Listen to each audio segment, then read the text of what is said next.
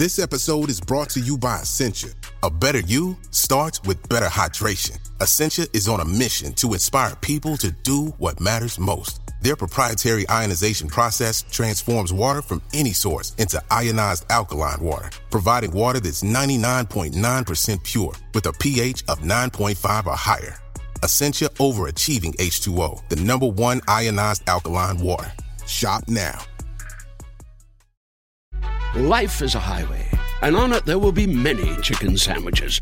But there's only one McCrispy. So go ahead and hit the turn signal if you know about this juicy gem of a detour. Elevate every morning with Tommy John's Second Skin Underwear. The luxurious support of Second Skin guarantees everything will go smoothly. With over 20 million pairs sold and thousands of five star reviews, guys love Tommy John. Plus, your most valuable assets are covered with Tommy John's best pair you'll ever wear or its free guarantee. Shop Tommy John's Friends and Family Sale right now and get 25% off site wide at TommyJohn.com slash Spotify. TommyJohn.com slash Spotify. See site for details. When you need mealtime inspiration, it's worth shopping Kroger, where you'll find over 30,000 mouthwatering choices that excite your inner foodie. And no matter what tasty choice you make, you'll enjoy our everyday low prices, plus extra ways to save, like digital coupons worth over $600 each week. You can also save up to $1 off per gallon at the pump with fuel points. More savings and more inspiring flavors make shopping Kroger worth it every time. Kroger, fresh for everyone. Fuel restrictions apply. Hello, and welcome to Instant Genius, the bite sized masterclass in podcast form. I'm Thomas Ling, digital editor at BBC Science Focus magazine. From H.G. Wells's The Time Machine to Doctor Who and Back to the Future, time travel has become a beloved staple of science fiction. But will humans one day actually be able to travel through time? According to physics, Possibly.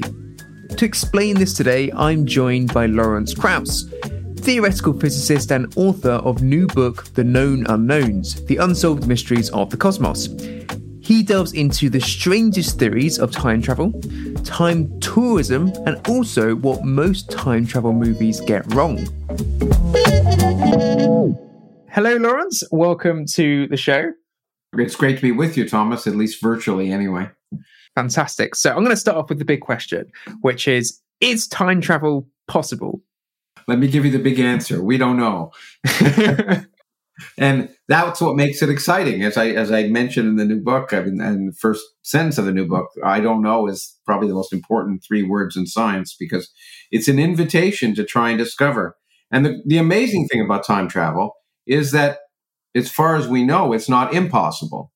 I think that's probably one of the most exciting things about it is that the laws of physics at this point do, not preclude it. In fact, it, they almost beg for it to be possible in many ways because one of the great developments of 20th century physics was the connection and the unification of space and time. Space and time are really different manifestations of the same thing. One person's space can be another person's time in relativity, but there's a big difference I can go from here to London and back. I can go, I do a round trip in space, but I've never, at least that I know of, done a round trip in time. And time just seems inexorably to move in one direction. And that is a frustrating thing and something that's clearly differentiates between the two. But in principle, nature shouldn't really be able to distinguish between the two. So you could imagine that there should be a possibility of going on a round trip in time. And indeed, general relativity, Einstein's theory of general relativity, allows for that in principle.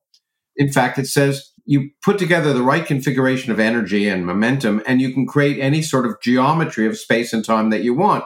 So mathematically, I can write down the kind of energy and momentum I would need to have a space time that would allow me to do what we call in science a closed time like curve, which is simply going back in time and where you ending up where you started. So mathematically, I can write that down. But the big question is, is it possible to physically create that kind of energy momentum? And that's the answer we don't know. And because we don't know, it, it causes us to, well, allows us huge latitude for speculation and fun in both physics and, and fiction. But do we know how much energy we might need for time travel? Well, it's not so. It's not the kind. How much energy? It's not. It's not quantity. It's quality. Let me put it that way. it's, it's, it's, it's. We need a certain type of energy, and that's very strange. Uh, the type of energy we generally need often involves something called negative energy. I mean, the prototypical time machine is is a wormhole. It's the best example of a time machine, and I can walk you through it if you want. That would be fantastic. So, a wormhole is a is a shortcut through space. It's you can imagine space being curved around, and instead of going uh, th- through space to get from one place to another, you sort of create a tunnel between what would otherwise be two distant points, but the tunnel is not very long because space is curved. And that's kind of a wormhole. That's a wormhole. Now, mathematically, that's possible to create general relativity. A wormhole would be a time machine. And to understand that, there's only one bit of relativity that I have to remind you of is that is if you're going very fast through space, if I see you going very fast relative to me in, in, a, in a spaceship, your clocks will appear to have slowed down. And that's true. We can measure that. We measure that all the time on Earth. Um, and it's not science fiction, it's true. Now, imagine a wormhole with one end anchored to where you are and the other end of the wormhole in space, but that other end of the wormhole moving around very fast. Well, then, because it's moving very fast, if you were at, sort of standing at the end of that wormhole, your clock would be traveling slowly. So say that wormhole does a big circle, say five light years around, and it's going near the speed of light. So it takes five years for it to do it. Uh, but if you're standing at that end of the wormhole, your clock is traveling slowly, and that whole trip might just be a week. So an observer at that other end of the wormhole is now five years minus a week behind you in time. So if you were able to go through the wormhole, you'd come out five years minus a week earlier. And then you could, if you were at a rocket ship, you could zoom back to Earth and arrive back at Earth before you left. And, and, and, and so that's a wonderful time machine.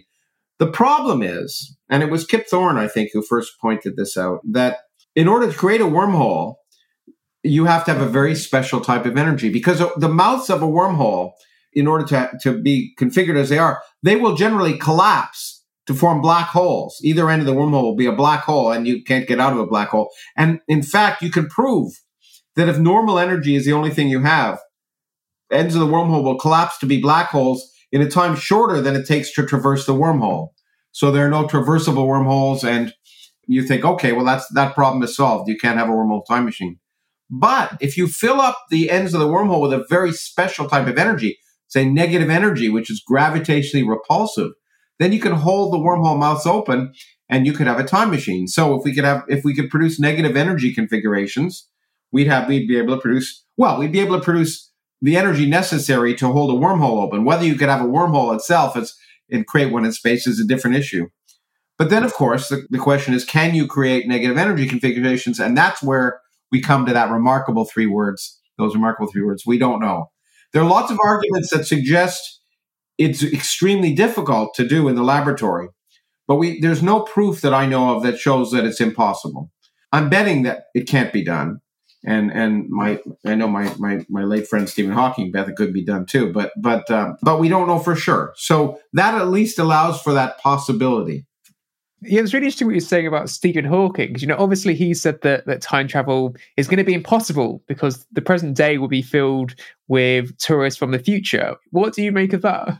He wrote the foreword for my book, The Physics of Star Trek, because he was a Star Trek fan and appeared on it, and and he and he talked about that in the book. And I countered him by saying that they all went back to the 1960s and no one noticed. So that his argument was, I mean, if you were going to come back in time, why would you want to come back in time now?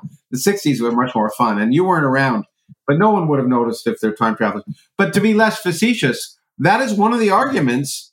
There are many arguments for why time travel is impossible in a rational universe. One is just that simple paradox that we, we don't see time travelers, and why wouldn't we? And of course, people will argue, oh, person X in history was really a time traveler, and, and, and you know, you can't disprove that. But there are much more severe problems, and they're the paradoxes that make time travel fascinating in science fiction. Most famous paradox is the grand, the, well, the grandmother paradox, I usually call it, which is, let's say I could make a time machine and I could go back in time and for some absurd reason kill my grandmother before my mother was born. Well, then my mother wouldn't be born. But if my mother wasn't born, then I wouldn't be born. And then if I wasn't born, how could I go back in time and kill my grandmother in the first place? And so it's all of these major issues that if you go back in time, you change the future. And that is, of course, the subject of, of, of much speculation and fascination, and of course, the plot of many, many science fiction stories, not just Back to the Future, but some of my favorite episodes of Star Trek and, and others. And that prob that is a problem. And there are possible solutions. One of which is that if you go back in time, you're always doomed to repeat exactly what what what what what happened before. You know, you go back in time to kill Hitler, but you trip or something. I mean, and so a cold closed time like curve will really repeat exactly the same things over and over again, which which kind of make time travel a lot less fun, don't you think? I mean, most people want to go back in time to either correct the errors of their youth or or relive them, depending upon their mood. And um, and if you can't change time, then then maybe it makes it less interesting. But that would certainly get rid of that. One way to get rid of the paradox. There are other possibilities too. Yeah, I think one way that some sort of sci- uh, sci-fi writers have tried to get around that problem is by using wormholes to go back in time to another universe. So the whole grandfather paradox wouldn't be a problem. What do you make of sort of these these plots and theories? Well, I mean, it's fun in in, in novels, but in science, I don't think that really flies because first of all, you have to have another universe, and generally, at least in modern physics, that I talk about in the book, while there may be other universes, we can't access them. They're causally disconnected from us. So they, there's nothing we can do in, in our universe that impacts on that those other universes or vice versa. And frankly, if a wormhole were to connect those universes, then you could causally impact on one another, and then it wouldn't solve the problem because you know you could affect f- the future in that universe and, w- and a universe in which you could be in because you would could travel through the wormhole. So it just pushes the problem away a little bit. It's like it's the same as people who and I think I talk about this in the book, people who imagine that somehow we're in a matrix, another science fiction. And, you know, we're somehow in a computer game, vast computer game of, of a super intelligent civilization. And they say that's, you know, that's the solution for how we came about. And then, but of course it begs the question, well, is that super intelligent civilization a matrix and another more super intelligent? Is it turtles all the way down? Ultimately, you have the same. So you, you can push these problems around, but but I don't think a wormhole to another universe is a solution. And some people have made it even fancier, make it sound fancier, because one of the, I argue, misplaced ideas associated with quantum mechanics is this many worlds interpretation, which is a, a fine interpretation of quantum mechanics. It's a kludge. It says, well, every time you make an observation, you choose one universe out and the universe branches and there are many possibilities and there are many other. And it's just a classical way of picturing what's going on in quantum mechanics. It, it's as I argue in the book, classical interpretations of quantum mechanics are probably misplaced because the real world is quantum mechanical. So why you try and explain it in terms of this classical illusion is one thing. But some people have argued, well, one solution is that you go from one branch of the wave function to another. You know, when I when I'm looking at you now, and, and you know, and, and you're smiling, sort of, I could have in a different branch of the quantum mechanical wave function, you could have been frowning, and so and or maybe in a different branch of the quantum mechanical wave function, I could be interviewing you. You know, it's that's what people like to think. And then the argument is, well, maybe you know, a time machine would take you from one branch to another, and then and then that's no problem because that universe is different anyway. But again, the whole point of quantum mechanics is even in that classical kludge picture, you can't go from one branch to another, even though again there are some great science fiction episodes that involve that. When you make an observation, your reality is that reality, and you don't have any choice to leap into another reality as not as much as it sounds like fun. Life is a highway, and on it there will be many chicken sandwiches. But there's only one McCrispy. So go ahead and hit the turn signal if you know about this juicy gem of a detour. Elevate every morning with Tommy John's Second Skin Underwear. The luxurious support of Second Skin guarantees everything will go smoothly. With over 20 million pairs sold and thousands of five star reviews, guys love Tommy John. Plus, your most valuable assets are covered with Tommy John's best pair you'll ever wear or its free guarantee. Shop Tommy John's Friends and Family Sale right now and get 25% off site wide at TommyJohn.com slash Spotify. TommyJohn.com slash Spotify. See site for details. At the UPS store, we know things can get busy this upcoming holiday. You can count on us to be open and ready to help with any packing and shipping or anything else you might need. Is there anything you can't do? Um, actually, I don't have a good singing voice. the UPS. Nope. But our certified packing experts can pack and ship just about anything. At least that's good. The UPS store. Be unstoppable. Most locations are independently owned. Product services, pricing, and hours of operation may vary. See Center for details. Come in today to get your holiday goodies there on time. A point you make in the book I love is saying that a time machine would also need to be a space mach- machine as well. Can you unpack why that is? Yeah, sure. It's something that's never talked about in science fiction, and I, as far as I know of. But the point is, the Earth. You know, we. This is the example of the fact that we feel like we're standing still. You and I feel like we're standing still because the Earth is moving at relatively a constant rate, but it's moving at 30 kilometers per second around the sun. 30 kilometers per second. The sun, by the way, is moving at 200 kilometers per second around the galaxy.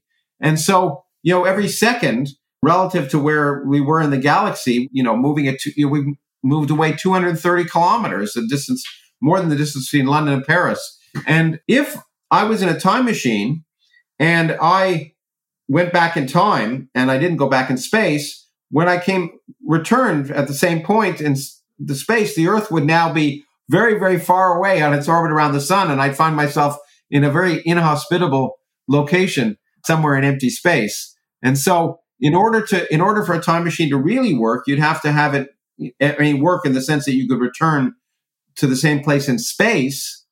You'd either have to start out at rest. And what I mean by rest depends upon your relative frame. But if you were on the earth, you'd have to start out on the earth and you'd have to make sure that somehow the machine was doing an orbit around the sun at the same rate the, as the Earth was all the time that it was going back in time.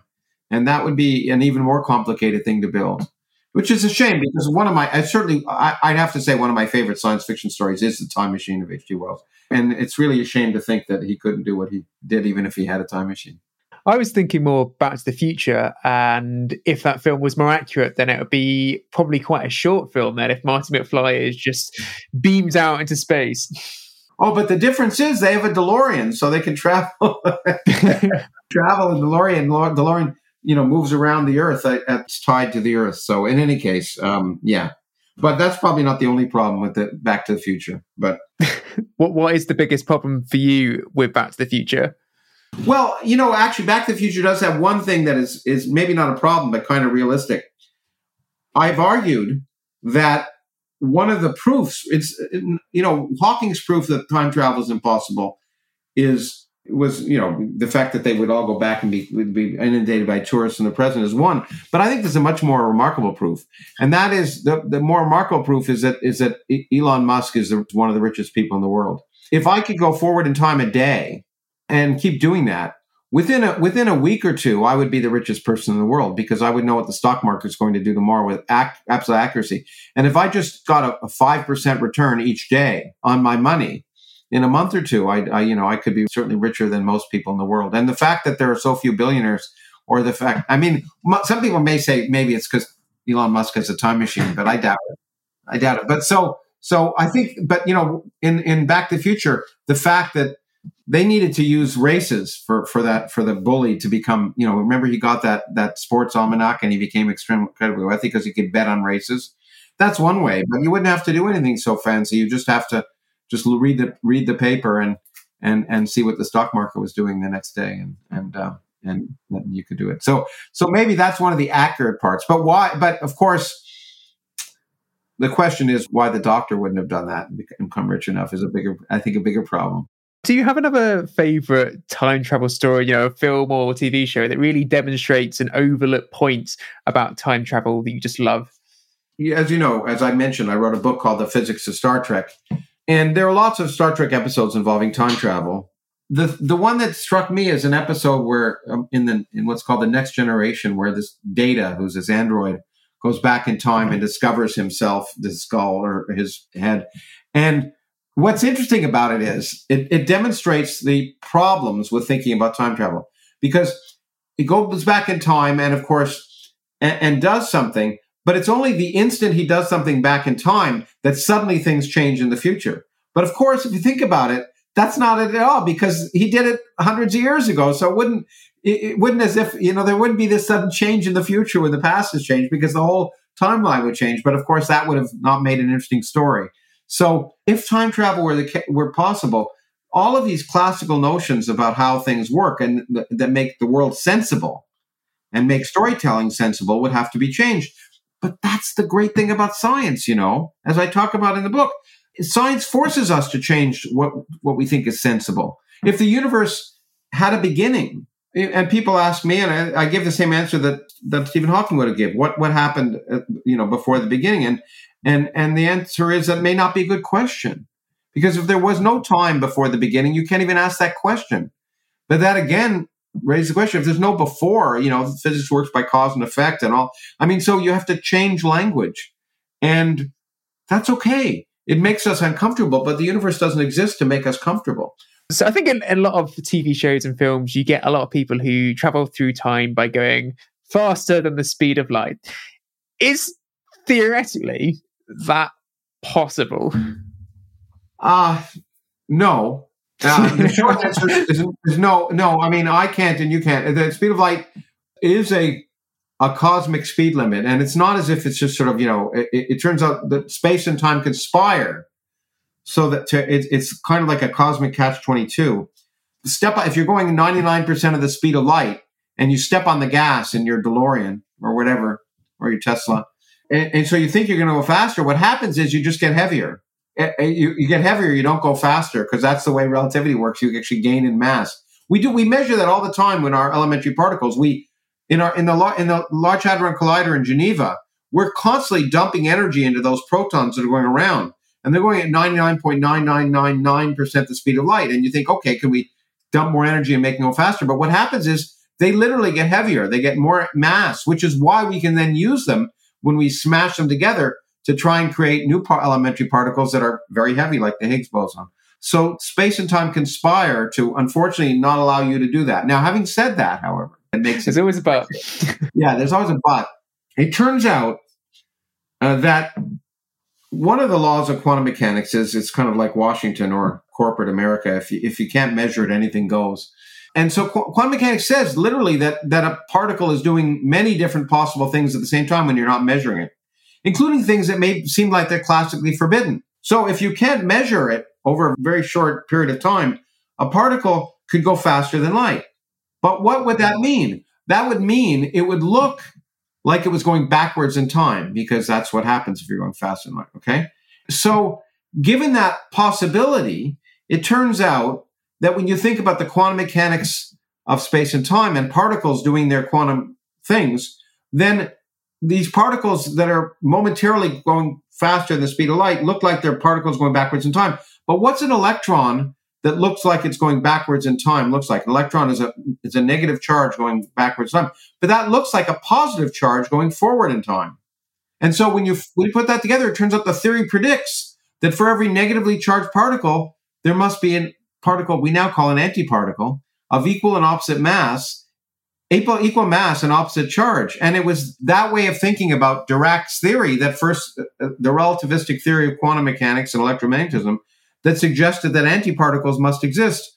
Although that wasn't Dirac's argument, it, it, turns out to be one way of thinking about it. And in fact, Dirac, it just seems so absurd that he he refused to believe it until, in fact, a year after he developed his relativistic theory of quantum mechanics in 1929 and 1930, I think it was. They did, looking at cosmic rays discovered the antiparticle of an electron called the positron now, and and Dirac said his equation was smarter than he was. I'm going to need you to explain one concept like I'm a five year old. Why is it that going uh, faster than the speed of light would mean going backwards? Well, because look at it this way. In fact, this is kind of what happens as you go into a black hole.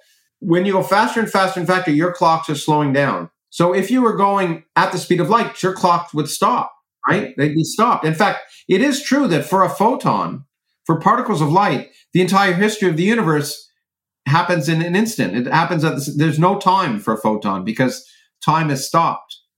And in fact, if I were looking at you falling into a black hole, another place where time gets affected, as you're falling in, your clock's going slower and slower and slower. And it looks, therefore, I'll never see you fall in. It looks like you'll freeze at the event horizon of a black hole, which is why the Russians used to call them frozen stars. It's not a sexy name, but and so I would actually never see you fall into a black hole because you would appear to slow down. And so it's a natural extrapolation. If you think about things slowing down and stopping when you get to the speed of light, if you work things out, if you were traveling faster than the speed of light and work out the equation of space time, then then the time variable would be going backwards for you, for, for you compared to me. And finally, it'd be good to ask. So, if time travel was possible, uh, what could be the latest that a person could travel to in the universe? Like, is there going to be an end of days for our universe at some point? Well, that yeah, that's one of the questions I discussed in the book, and guess what the answer is? We don't know. I don't know. but but uh, but but we have ideas, and it looks like the future. If I had to make my best guess, it's that the future is miserable in the sense that. And I'm not talking, maybe that's the short term future as well, but the long term future. I, as I often say, I, I don't make predictions about the future less than 2 trillion years in the future. First of all, because it's easier. And secondly, no one will be around to check. But, but it looks like the, here's the future. The far future is that our universe is expanding faster and faster as far as we can tell due to this weird stuff called dark energy that making the universe expand. And if that's the case, then distant galaxies will eventually be receding from us, believe it or not, faster than the speed of light. Now, I just told you you can't go faster than the speed of light. You have to parse that more carefully. You can't travel through space faster than the speed of light, but space can do whatever the hell it wants to do. And so, space, like a surfer in, a, in an undertow, uh, being carried out to sea, no matter how fast they swim, they're, they, they're receding. Galaxies are at rest, but if the space is expanding, the, if the galaxies are at rest in space, their clocks are ticking at the same rate as us, but the space between us is, sep- is causing them to separate faster than light. So they're not moving in their own frame faster than light. But anyway, they're moving away from us, so they'll disappear. With the light from them will never be able to reach us. So most of the universe will disappear in a time of about two trillion years, it turns out. And then all the stars in our own galaxy. Well, eventually our galaxy will merge with its nearby galaxies and the stars will die out, maybe form a large black hole. But that, if Stephen Hawking's right, that black hole will eventually evaporate in an unbelievably long time. And what you'll end up is a universe that's cold, dark, and empty. And that's the future. Ending on a rather bleak note there, that was Lawrence Krauss, theoretical physicist and author of new book The Known Unknowns, The Unsolved Mysteries of the Cosmos. Thank you for listening to this episode of Instant Genius, brought to you by the team behind BBC's Science Focus magazine, which you can find on sale now in supermarkets and newsagents as well as your preferred app store. You can, of course, also find us online at sciencefocus.com.